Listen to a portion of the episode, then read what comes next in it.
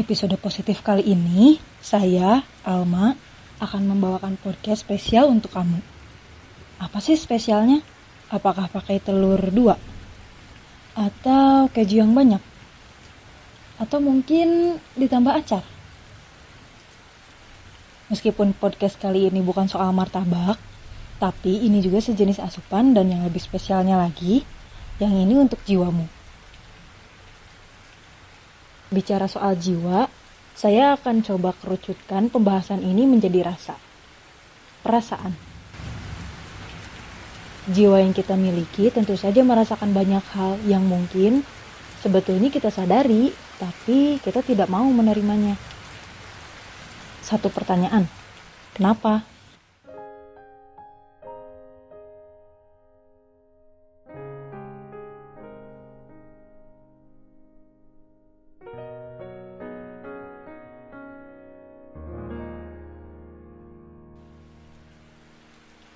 Kenapa kamu harus tidak menerima salah satunya? Pertanyaan yang janggal ya. Tapi saya beri waktu kamu untuk berpikir. Rasa apa yang selalu kamu tepis, yang tidak pernah kamu anggap ia nyata, tidak pernah kamu berikan dia perlakuan baik, atau bahkan kamu menganggap dia tidak ada dalam hidupmu? Sudah cukup berpikirnya? Sudah cukup merasakannya. Sekarang, boleh saya tebak? Mungkin salah satu rasa yang kamu anggap hilang itu adalah rasa tidak enak. Entah itu rasa sedih, sakit, murung, bad mood, atau rasa tidak enak lain yang kamu rasakan. Mari kita kategorikan itu sebagai rasa tidak enak. Gak apa-apa deh, flu doang, lanjut kerja lagi. Masa gini doang capek? Saya kan kuat orangnya. Gak boleh nangis gara-gara hal sepele kayak gini. Aduh, saya harus cepat adaptasi nih. Gak ada waktu deh kalau cuman buat baper-baper gak jelas. Dan contoh-contoh kalimat lainnya yang mungkin pernah terbesit di benakmu, atau bahkan sudah kamu pikirkan sekarang. Kenapa? Kenapa kamu harus membohongi dirimu sendiri?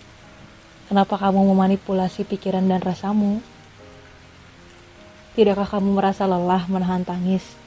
Tidakkah kamu merasa lelah, merasa runyam menahan amarah? Karena semua rasa tidak enak yang kamu anggap tidak ada kehadirannya itu, tidak akan pernah hilang. Mereka tetap ada. Dan tanpa kamu sadari, mereka menumpuk di salah satu bagian dalam dirimu menunggu untuk meledak ketika pemantiknya cukup memberikan percikan. Tembok yang kamu bangun kuat-kuat untuk menghadang mereka pada akhirnya akan rubuh, tercerai berai, hancur. Tembok itu ternyata tidak sekuat apa yang kamu pikirkan. Ia melepaskan apa yang seharusnya ia lepaskan. Ia melepaskan apa yang seharusnya ia rasakan. Jadi, untuk apa? Untuk apa kamu menahan rasa-rasa tidak enak itu? Ratu Elsa bilang, let it go. Dengan cara yang indah, dengan cara yang baik. Let it go, let it flow. Layaknya kopi hari baik, manusia itu makhluk yang memiliki banyak rasa. Semua itu bisa kita rasakan karena kita berpikir. Kita mengolah informasi yang berefek pada rasa. Dan seharusnya menjadi hal yang wajar juga manusiawi ketika kita bisa merasakan semua rasa yang Tuhan anugerahkan kepada kita.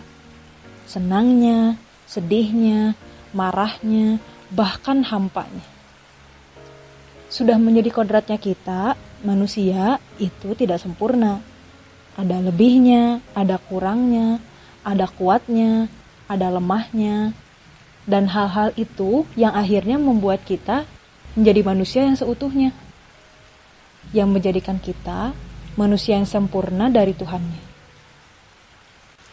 Gak apa-apa, gak apa-apa buat bilang kalau kamu lagi kenapa-napa.